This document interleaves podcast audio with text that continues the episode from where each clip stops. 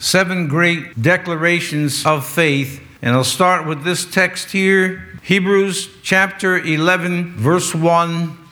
Now, faith is the substance of things hoped for, the evidence of things not seen. That's critical to your understanding. You see that faith is what you are hoping for, and you've not seen it, but you believe that this is what's going to happen. For by it the elders obtained a good report. And I think verse 3 is something we should look at as well. Through faith, we understand that the worlds were framed by the Word of God, so that things which are seen were not made of things which do appear.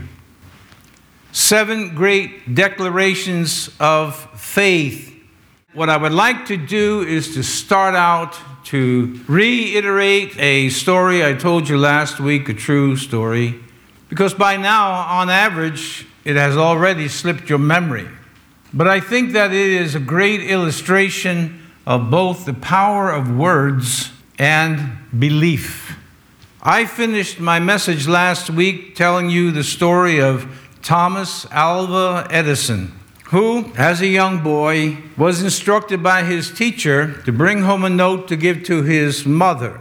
He didn't know what was in the note, so he handed it to his mother, who opened it up and read something to the effect of these words Your son is a genius.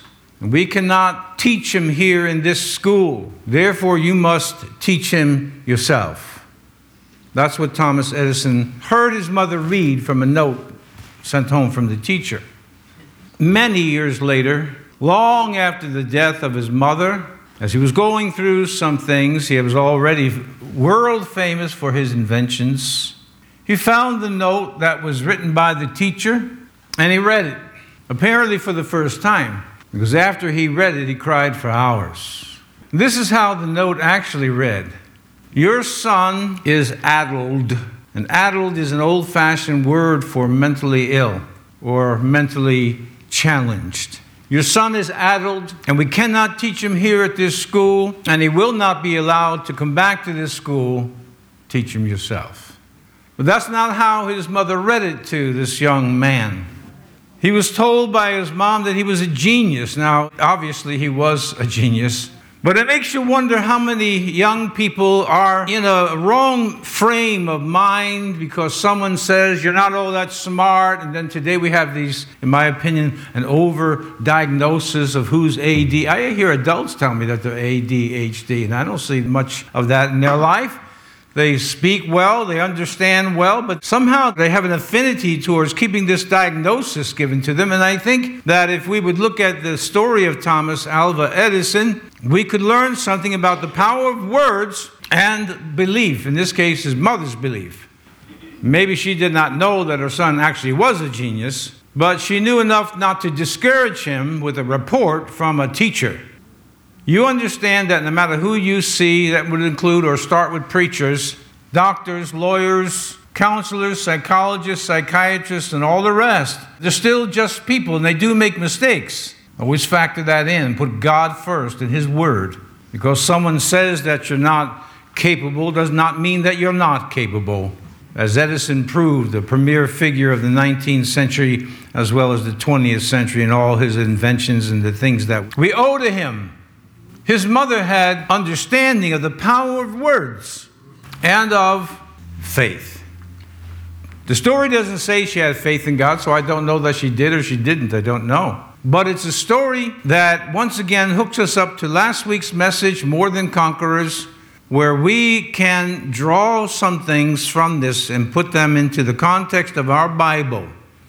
The power of the Word, all 31,106 verses that are contained in the version that we use, King James Version, is collectively called the Word of God. It can change your life on the condition that you actually believe it. When we're sick, we have a healer. And let me say this, and this is from studying not just from the scriptures, but studying medical books and other things that interest me and have interested me. I've studied a lot of subjects. I read, I don't know, a lot of books in my lifetime. And I can tell you from a medical standpoint, some doctors do not understand the science behind healing including the power of words. You go to your doctor, your physician, whom you do trust, they say this is incurable, you're likely to walk away saying this is incurable. But here we read in the book that with God nothing is impossible. Amen. And you should believe that before any other report. Amen. There are diseases that are incurable with men, but not with God. And there's a few of us in this place here that have proved that. The diagnosis was not good. We reached out and we touched the hem of Jesus' garment, Amen. and Jesus performed his word because thy word is truth. John 17, 17. Father, sanctify them in thy truth. Thy word is the truth, or truth. I am the truth.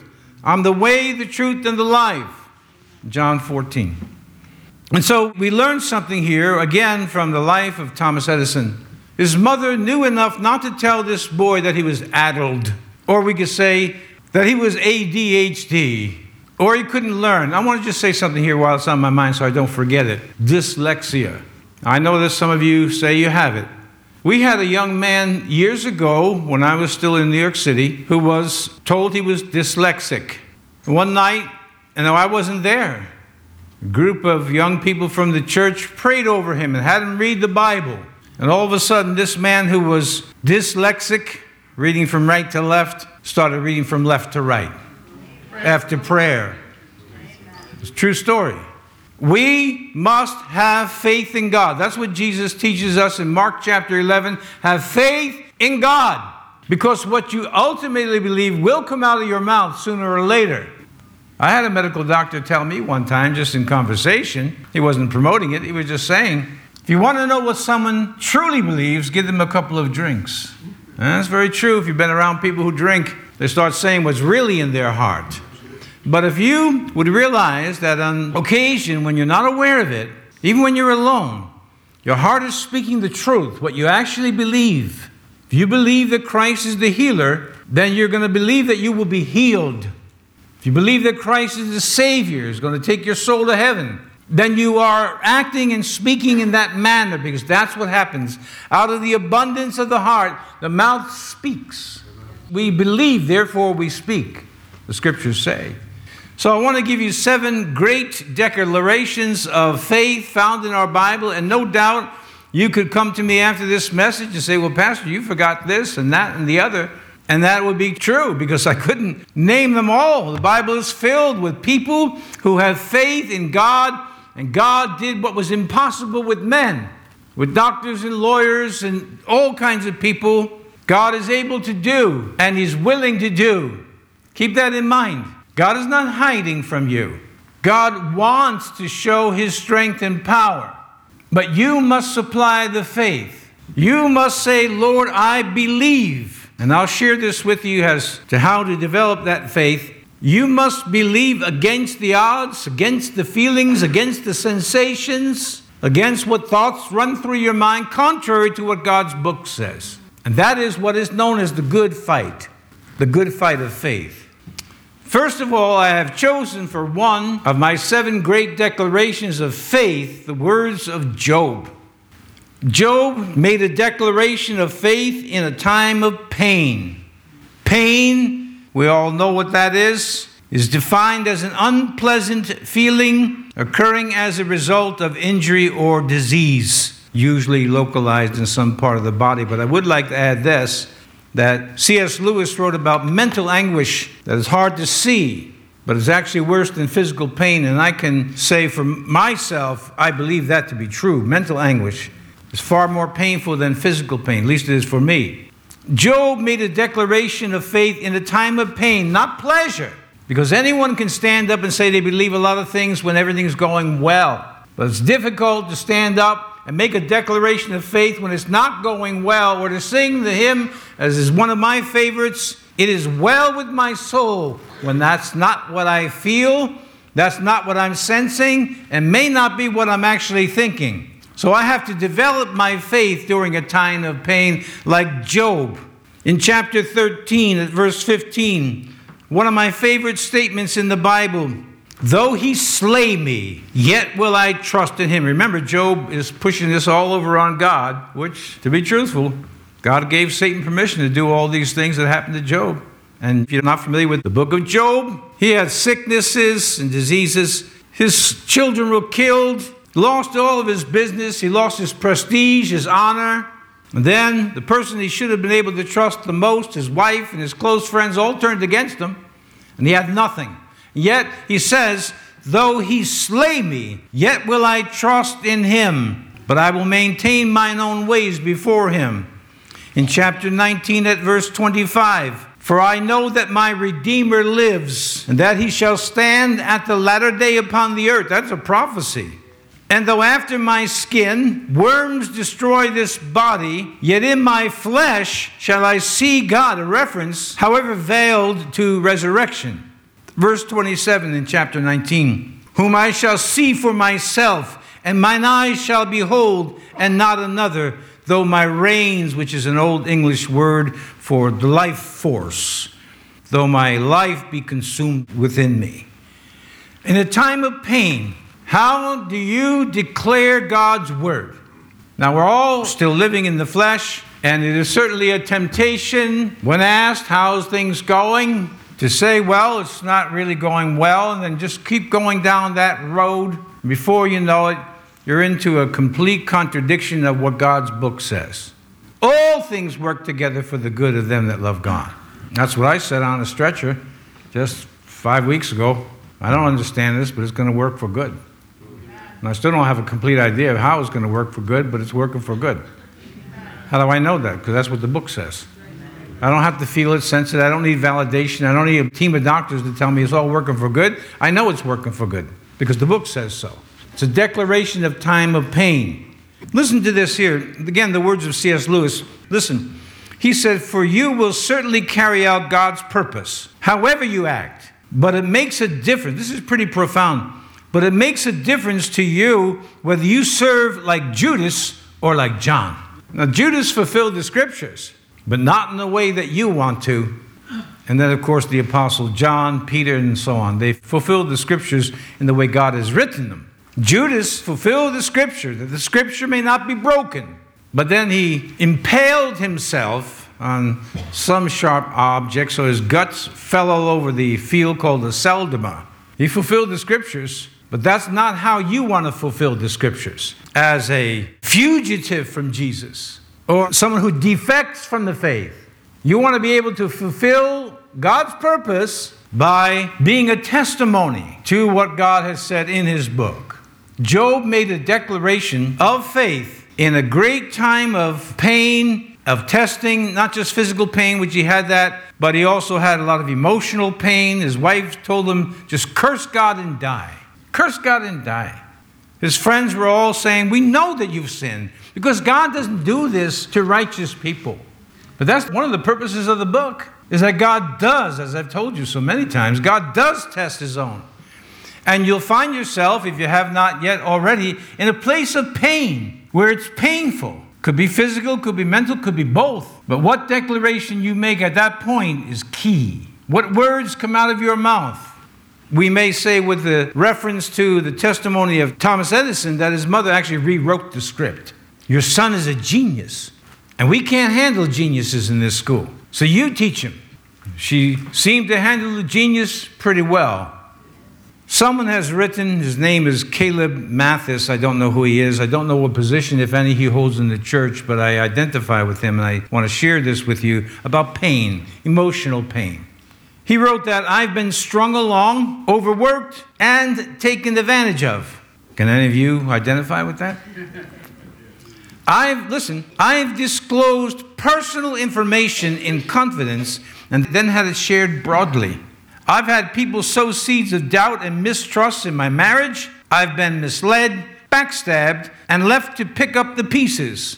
I've been devalued, ignored, and publicly, quote, made an example of, end quote.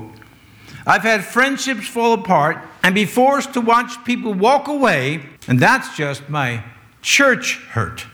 The greatest surprises I've ever received in my life, which now I've just gotten used to because I'm experienced, was what came from professing Christians with Bibles in their hands. which came from leaders who not only thought they should be respected, but actually demanded respect. But I don't give respect to people until they earn the respect. Obedience is one thing, respect is something else.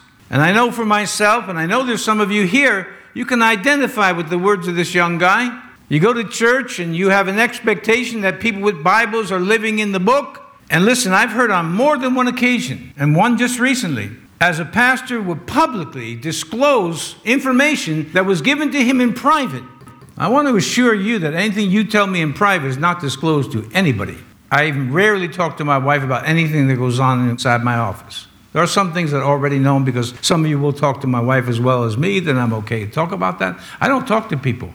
And I would never publicly talk about what we talked about in private here or anyplace else. You know what I think is one of the greatest sins a pastor can commit, believe it or not? And it's not adultery. That's bad. And stealing is bad. And I've, well, we've all seen pastors do both. You know what I think is one of the greatest sins a pastor can commit is lying. Because everything that you and I base relationships on is based on trust. And when a pastor lies, and when this type of thing happens, and it does happen, it is devastating to the emotional state of a professing Christian. Finney wrote about this in some of his writings that you'll receive more persecution from the people inside the church than the people in the world because that's the way it's always been. Who killed the prophets? It wasn't the world, it was the people of God, people who professed they were of God. Look through Christian history. Who killed these people? It was the church, or the professing church. Anyway, I just want to relate to you. Pain comes in different forms. It's not always physical, it's mental as well. In fact, my own doctor just told me this this week. That she had just read an article somewhere that 80% of the people that go with their complaints to a doctor, 80% of them are related to the social aspect of life. In other words, people who drink, I mean, drink to get drunk, they say, well, it's the alcohol, but really, in many ways, it may not be the alcohol as much as it's just the fact that you have somebody to talk to. Well, I'm not advocating drinking, but I am saying that I shared with her, I said, I've been reading for a long time, and I've read in many reports from Harvard, Stanford, other places, Oxford. The average individual visiting a doctor's office, 70 to 80%, is based on stress and stress related problems. In other words, even if you have a real illness, stress is making it worse.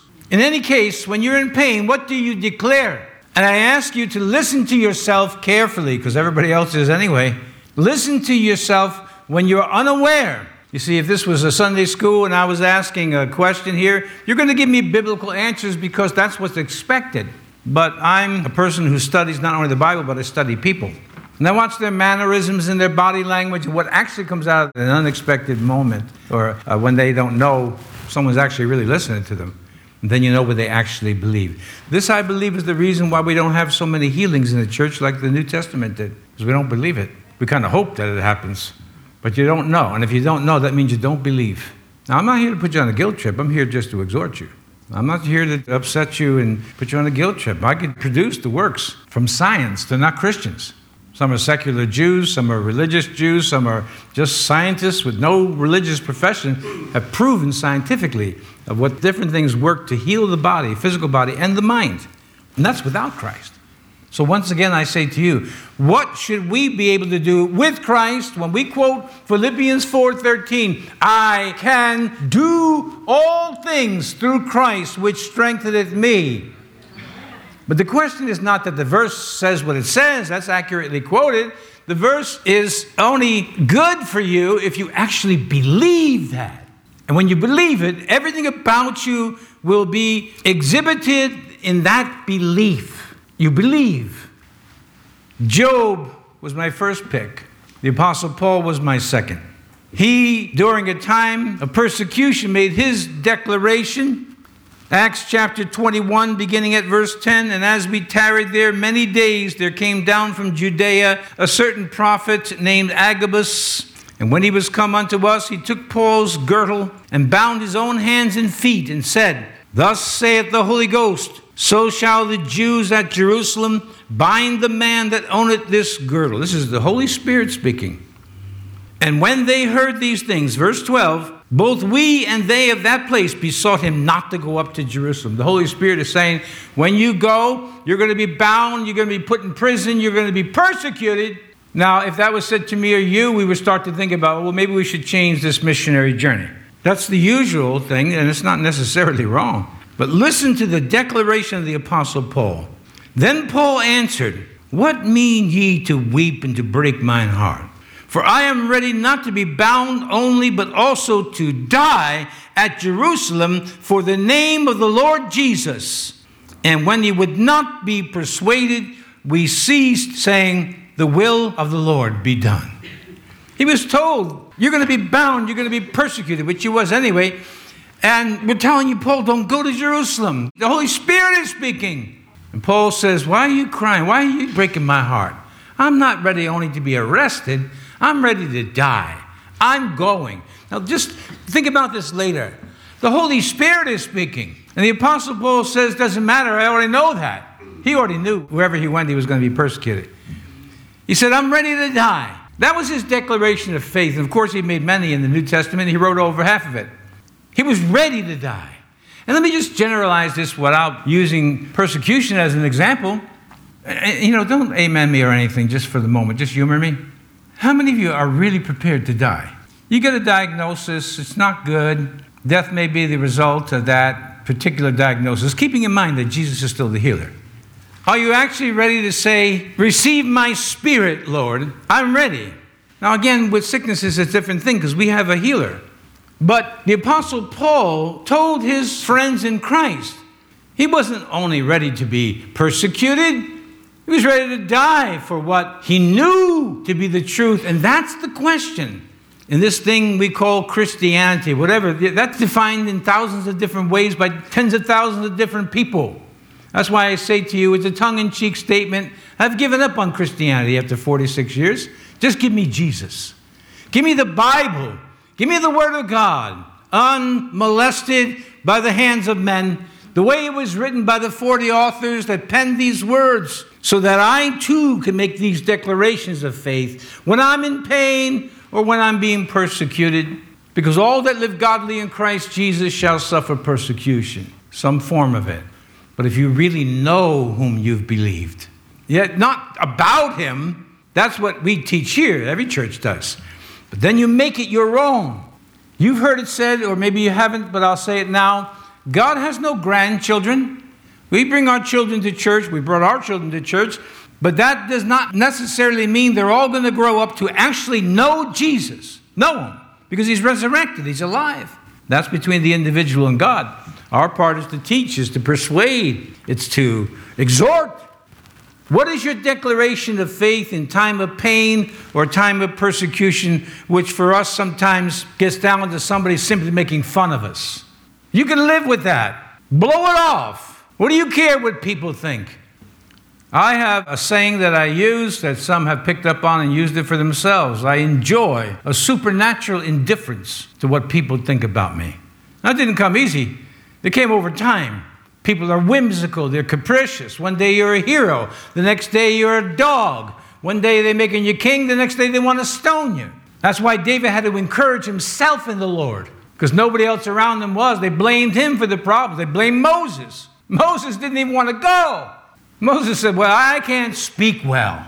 And God said, Well, your brother can. So I speak to you, you speak to him, he'll do the talking, but you're going. And he went. Same with Jonah. Jonah said, I'm not going. God said, I have something for you. Instead of him catching the fish, the fish caught him.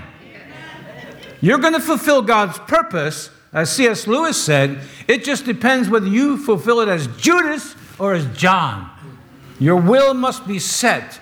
I remember reading a story years ago, decades ago, about some persecution that was going on on the continent in one of the countries of Africa. Terrible persecution, something we've never seen here in America, and would pray that we wouldn't.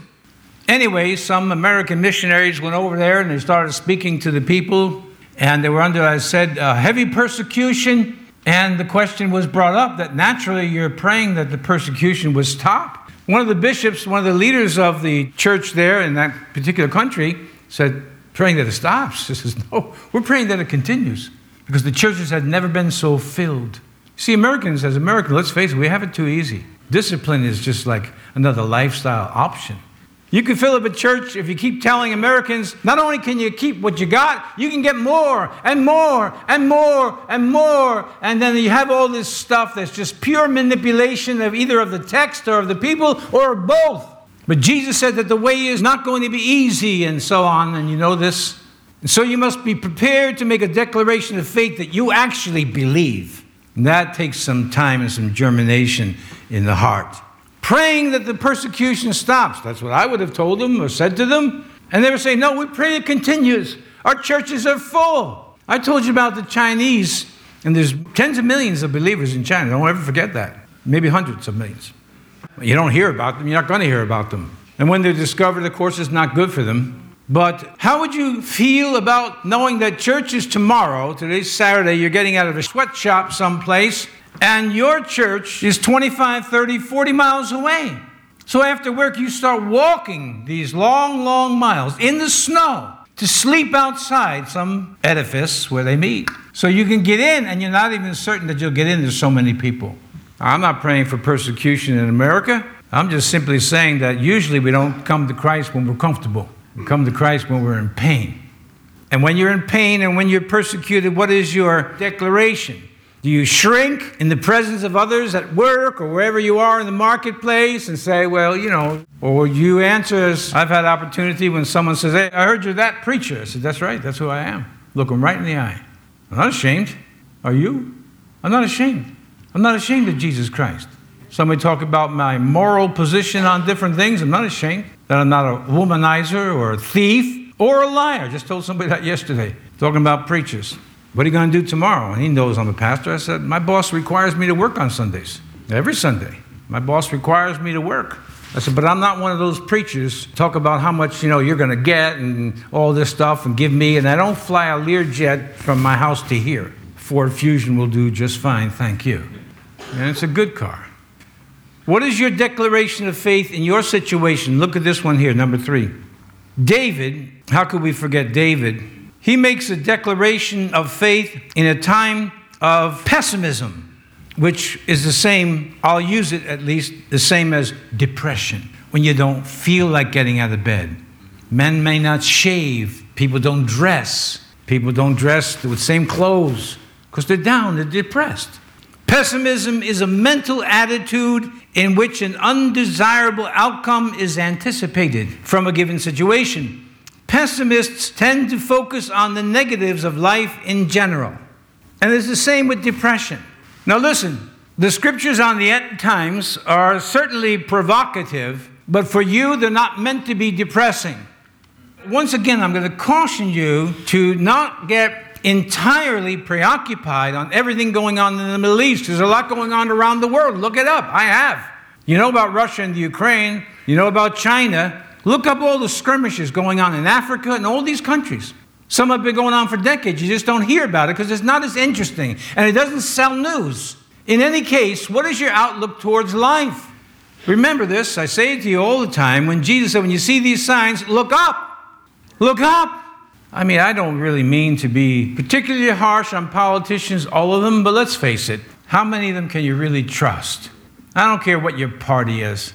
Are you bereft of general intelligence to believe that people are telling you everything they actually plan on giving to you? Well, I can tell you one thing God does plan on giving everything He has said to you. His promises are irrevocable. You can't, and He won't take them back. But we must lay hold on them by faith. In Psalm 69, David reveals just how depressed he is. Verse 1 Save me, O God, for the waters are come in unto my soul. I sink in deep mire where there is no standing, sinking in deep mire. There's a Latin phrase. Let me see if I can remember it. Semper in excretia sumus, solum profundum variat, which means we're always in the dung, only the levels vary. We're always in it. Could be ankle high, knee high, waist high, or you're up your neck in excretia. We're always in it. I sink in the deep mire where there is no standing. I come into the deep waters where the floods overflow me. This is King David. I am weary of my crying. My throat is dried. Mine eyes fail while I wait for my God. Well, he's showing that he's in a Great Depression. Did you hear somebody say from a pulpit, Christians don't get depressed? Don't you believe it? Christians don't get anxious? Don't you believe it? There's plenty of stories in the Bible of men of God, great men of God, with depression. But the difference is they overcame it. Amen. Listen to this. At verse 30 in Psalm 69, I will praise the name of God with a song and will magnify him with thanksgiving. A song is one of the last things that most people that are depressed want to hear. Very depressed, I should say. But David says, I'm going to sing a song. I will lift up my voice. I will sing. In a state of pessimism and depression, think I'm going to sing.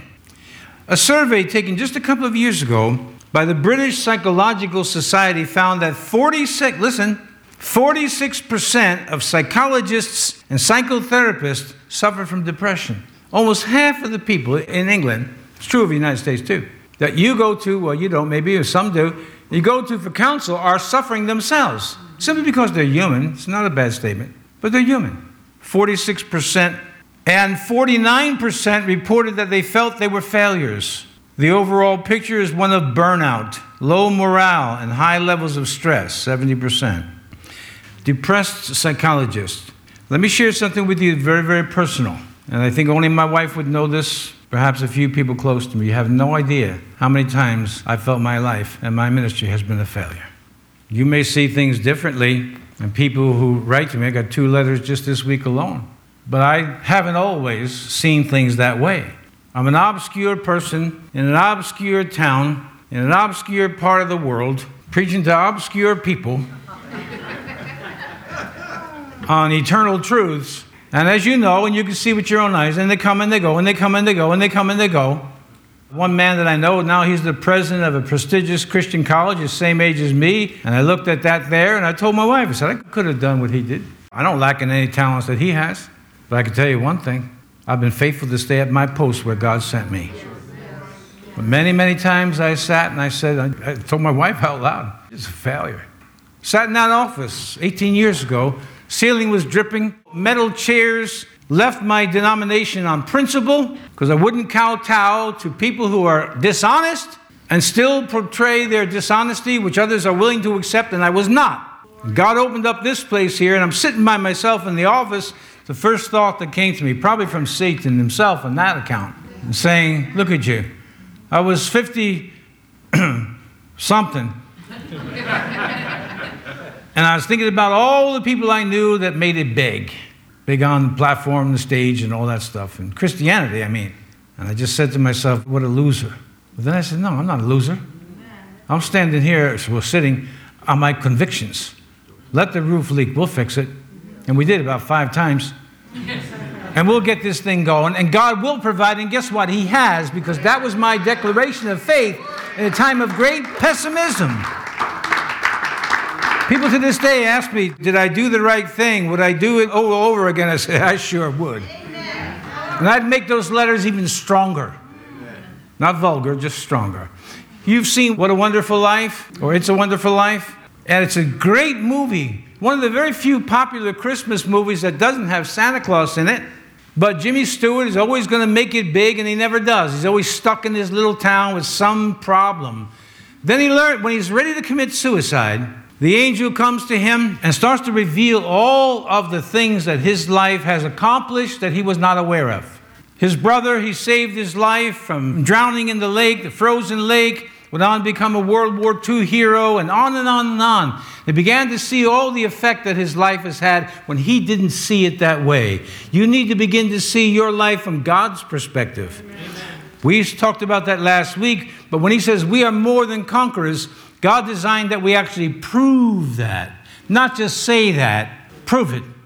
That should be your aim, and that should be your declaration. Let me give you this one here. Number four, one of my favorites, all time favorites, is Habakkuk. Let me give you the backdrop of the story before I read the verse. Habakkuk is a contemporary of Jeremiah. They know, and very few knew, the Babylonians were going to come and take them off the land, going to conquer the whole land. How would you feel today if you knew for certain that that was going to happen here in America? Going to remove the Americans off, take the flag, burn it, or do whatever they want, knock down all our statues, which, by the way, they're starting to do anyway, and take us into a foreign country, to a land where we don't speak, take our children. Some of them were walking naked when they took them out of the land. And Habakkuk knew that. Yet, in a time of national perplexity, he makes a declaration of faith when he's perplexed about this. We're the people of God. How could this happen to us? We've got the temple, we've got this, we've got promises, we've got the Bible. Yet it was going to happen because that was in the Bible. Habakkuk chapter 3, verse 17 says this Although the fig tree shall not blossom, remember, he knows his nation is going to be conquered. Although the fig tree shall not blossom, neither fruit be in the vines, the labor of the olive shall fail, and the field shall yield no meat, the flock shall be cut off from the fold, and there shall be no herd in the stalls, yet will I rejoice in the Lord. I will joy in the God of my salvation. The Lord God is my strength, and he will make my feet like hinds' feet, and he will make me to walk upon mine high places. Then it's signed off here, and there's more to it, to the chief singer on my stringed instruments. It's a song. They're going to be captive. Family, his relatives, his friends, whole nation, Judah, they're all going captive.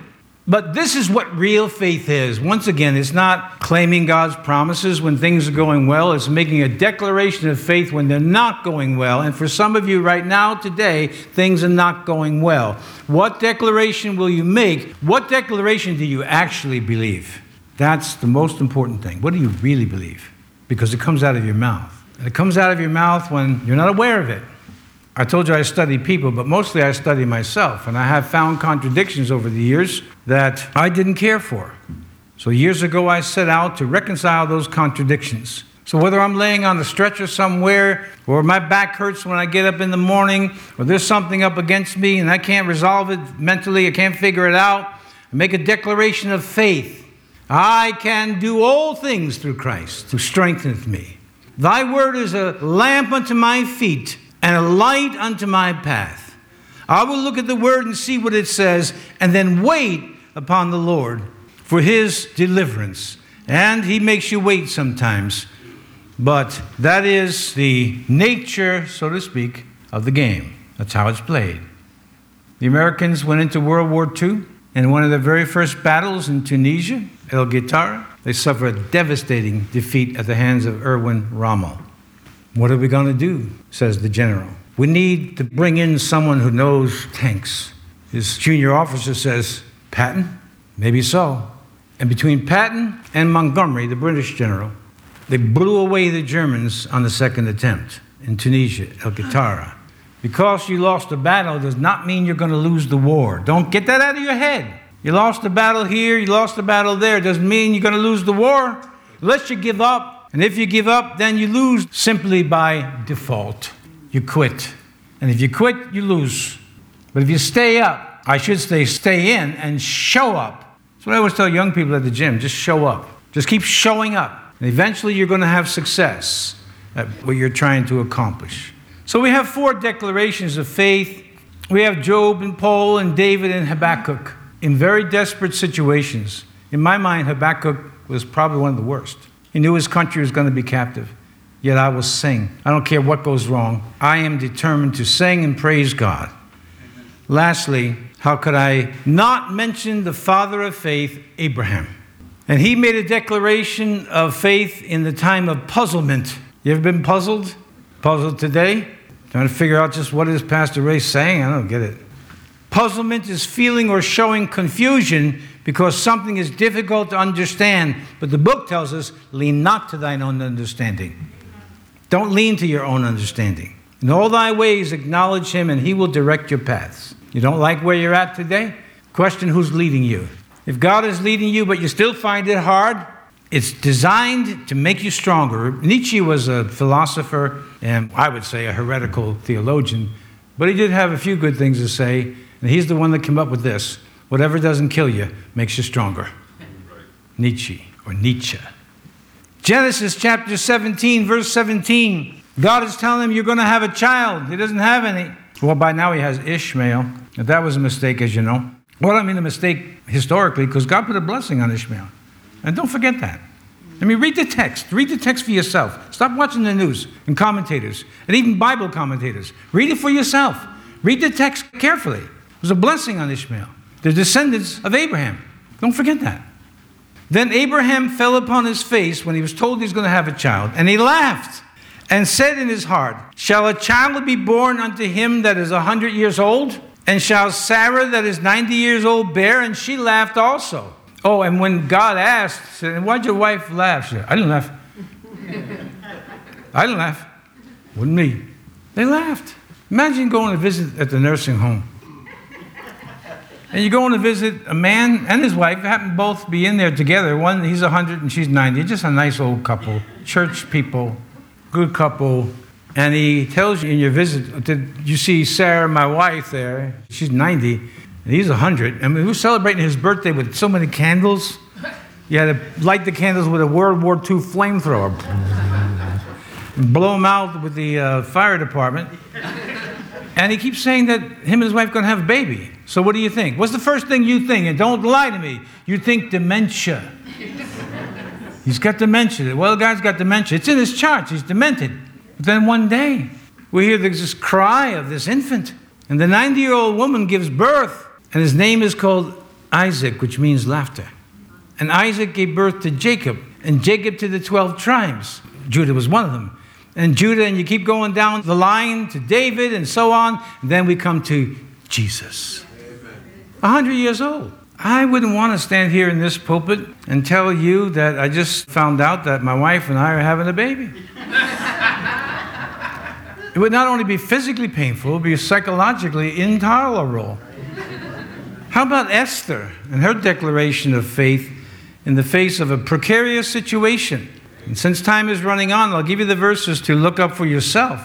But she's told by her uncle Mordecai that Haman plans on killing all the Jews because of his jealousy and hatred and so on. Now, Esther is raised up by the providence of God to be married to the king. She's queen. And she's a Jew. But no one knows that. Now a declaration has gone out to kill every single Jew in the land. And who has prevented that through the centuries? It wasn't Israel, it was God. It still will be God. Anyway, Mordecai goes to Esther and says, You got to go in and talk to your husband, Ahasuerus. She says, If you don't hold out the golden scepter, even I won't be spared. When he's in conference and he's in meetings. And Mordecai says, Do you think you're going to be spared when they kill all the Jews? You'll not be spared. But he says, He has faith. He says, No matter you don't go, then God will raise up deliverance from another place, but you'll be held responsible for your disobedience.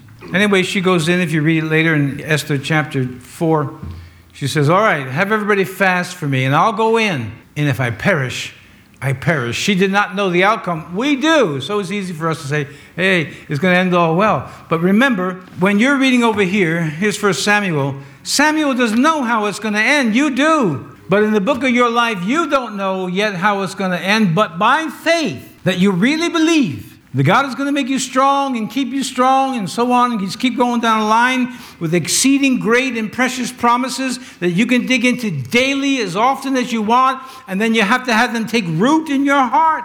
That you actually really believe this and then live it. Audie Murphy 50 Germans, he kills them standing on top of a tank all by himself until he ran out of ammunition. Came home, gave him the Medal of Honor. Then he became a movie star. Everything works well. Well, it wasn't all that pretty. First of all, fighting by yourself on a tank wasn't all that easy. But then he began had a real battle with alcohol for many years. It's not easy for anyone, my friends. But I'll end with this one, who was always my favorite when I first started reading the Bible, and that was Samson. And Samson makes a declaration of faith in the time when he was certain to pass. He knew he was going to die, but he still believed God. He had already made his sin and his mistakes, gave his strength over to women. Show me the secret of your strength, says his wife. And he lies a couple of times until finally he gives her. In fact, she vexed him so much that he said, I just, I want to die. Now, that's kind of a picture of marriage sometimes, I think. I mean, from both ends. I mean, you know. You got to be prepared when you take a vow to get married and stay married. And I do this with anybody whose wedding I've done get prepared to take a vow that says, rich or poor, better or worse, sickness, health, we'll stay together. Why is that there? Because it's not always pretty. It's not always the same pleasurable thing. And again, I'll leave this to you to read later because of time. In Judges chapter 16, here's Samson. I remember it was my mom took me to the movies after school, which at that time happened to be kindergarten, watching the movie Samson with Victor Mature. And how impressed I was at the end of the movie after he's blind and they're mocking him, the Philistines. They're mocking him, and he makes this prayer as he stands there in the Colosseum, the small Colosseum. He says to the boy, he says, Bring me to the place where the two pillars are holding up this building. And he stands between those pillars. And he says, Lord, just avenge me of my eyes this one last time and let me die with my enemies. I'll never forget the sound that they made in that movie when you hear this. They're all laughing at him as he's pushing, and you hear. It's easy to declare, hey, you're healed, you're healed, you're healed, and I go home in my Rolls Royce, and you go home in what? Some junker. because that uh, message is false. We're all in this together. And there's going to come a time when you're going to die physically. And at that moment when you die physically, are you going to be able to say, Take me, Lord, take me? I want to just very, very quickly, if I may, please. I want to just tell you very quickly two stories, and I'll finish. One is about my dad. Some of you know because you're friends with me on Facebook. My dad was one of eight boys. My grandmother had eight boys. My grandfather died at 38 from heart disease. My grandmother was a single mom her entire life and raised eight boys, and certainly not a lot of money, very poor. My dad was second to the youngest and joined the military at 17 in 1940, beginning of World War II. Then my uncle Harold joined after that. My grandmother had eight boys, all in the military during World War II. But what you need to know, in case this is not part of your history, you don't know this, my father joined the Merchant Marines. They were not declared veterans until 1988. I've met people, no disrespect, I've met people who were in the Navy and said, well, they were Merchant Marines, they got paid. That man, even though he served his country, knows nothing about history. When the Navy was suffering one casualty out of 114, the Merchant Marines, was, their list was one out of every 26. They had more casualties than any other branch of the military. All of them included, the Merchant Marines had more. My father wanted to join the Navy, and they were keeping the headlines of how sailors were dying from the Merchant Marine. They didn't want them to jump ship and join the Navy. No disrespect. I'm just telling you that's history. Look it up. In 2022, the Merchant Marines in general got the gold medal, not Medal of Honor, but the gold medal given to them for their bravery in service. My father went to join the Navy. They said, We need you more than the Merchant Marines. And we never tell him, my dad or anybody else. They were dying more than the United States Marine Corps, the Army, Navy, Air Force, all combined. Now, what does that have to do with it? This message. It relates to this one story. There was a man here locally, he's passed away now, who has always done good by me. Him and his family has always done good by me, and he was doing some work for me. And was an old man at the time. And as we, well, he was finishing up, we stood at the end of my driveway. He was a United States Marine, World War II. They began to tell me about his landing on Iwo Jima. He was in Iwo Jima, Guadalcanal, and Okinawa, all three. And as he began to talk, tear came out of his eye, which I'm supposing that this was not something that he usually did because he was kind of a, I'll just say a man. He was kind of John Wayne character. With the nub of a cigar, he was chewing on, talking to me, till the tear came. At 3.30 in the morning, his mother woke up feeling impressed. She needed to pray for her son, not knowing he had just landed on Iwo Jima. In the sand, just like you see in the movies. And he showed me this tiny little scar. I mean, a little, little thing. You would never notice unless he pointed it out, where a bullet just happened to graze his forehead. As his mother, don't know why, she's home praying, protect her son. And all around him, his buddies are all dying. They're all getting blown off the beach, as you know the story. I share that with you to talk about the providence of God. I find myself watching television less and less and less, and I mean the news, from both sides. I'm intelligent, I read, I make my own conclusions. I've always had an independent way of thinking, and I make my own conclusions and I move on. You know why? Because I cannot control what's going on in the Middle East. I cannot control what's going on in the Ukraine, in the Baltic. I cannot control what's going on around the world, but I can and must control myself. That's what I want to leave with you today. You can and must control yourself. That's the only thing that you can actually control is yourself, your thinking, your words, your behavior. The rest you cannot control. What declaration are you making today in regards to your pain, persecution, perplexity, pessimism, and so on? Faith comes by hearing, and hearing by the word of God. Grow your faith in Christ because believe me, in the days ahead, you're going to need it. You can't control what goes on in Washington. We believe that we can, but now we're finding that it may be doubtful that we can control much that we think we can control in America. But you can and must control yourself. For that, you will be responsible. Why pass by all these great promises of God? Because God keeps His word. I mean, if you've had, I know some of you have, had a bad experience with a pastor who did exactly what I just told you. I know these stories to be true. So I know the people. Say something to the pastor in private, and he makes an illustration out of it. And everybody in the church knows who he's talking about. It's an unconscionable thing to do. But what declaration are you making? Where's your faith really at? Are you a testimony to your friends, family, your community, your neighborhood? You need to be, because you can go through this Bible and find many more than seven great declarations of faith. Make your own. Be another testimony that is somehow invisibly written in the 11th chapter of Hebrews. Let's pray. Father, we come before you today, and I know there's people sitting here watching by live stream, listening by way of radio, that are in pain or perplexed or puzzled. They're going through it right now, Father, and now their faith is being tested. And it's okay because now we find out exactly how much faith we really do have. Cause us all to pass the test when we go through it. Cause us all, Lord Father God, to be able to stand firm in the faith, like Abraham, who staggered not at the promise of God, but remained firm in the faith and gave you glory. Help everyone within the sound of my voice be found in that place where we give you all the honor, all the glory with our worship, which goes far beyond just singing, with everything we do. Just keep that thought in your mind as you leave today, go home, wherever you're going. Worship is how we live. And part of that, a great part of that, is how we speak. And eventually, you will speak what you actually believe, really believe. So, what you want to do is saturate your heart and mind with the Word of God. Your faith is strong. Because, as Bette Davis said in the movie All About Eve, talking about aging, for those of us who are aging, it ain't for sissies. I'm finding that what the old people said when I blew them off, like, I work out. When I do. Didn't smoke, drink, I said, well, that's what they were talking about. Holy moly. It's the back, it's the knee. It's this, it's that. It ain't for sissies. But neither is real Christianity. It ain't for sissies. It's for real men and real women of God. Don't you kowtow or back down from anybody who wants to make you think that you're some kind of whatever they say. We are not. We're men and women of God. Father, bless my friends, my Christian family with these things and help them to make their declaration of faith and make it be real, that they refuse to give in and they'll see the deliverance of God. This week, remind us to love you with all the heart, all the soul, all the mind, and all the strength. And we give you the praise for all these things today in Jesus' name. Amen. Amen? Amen.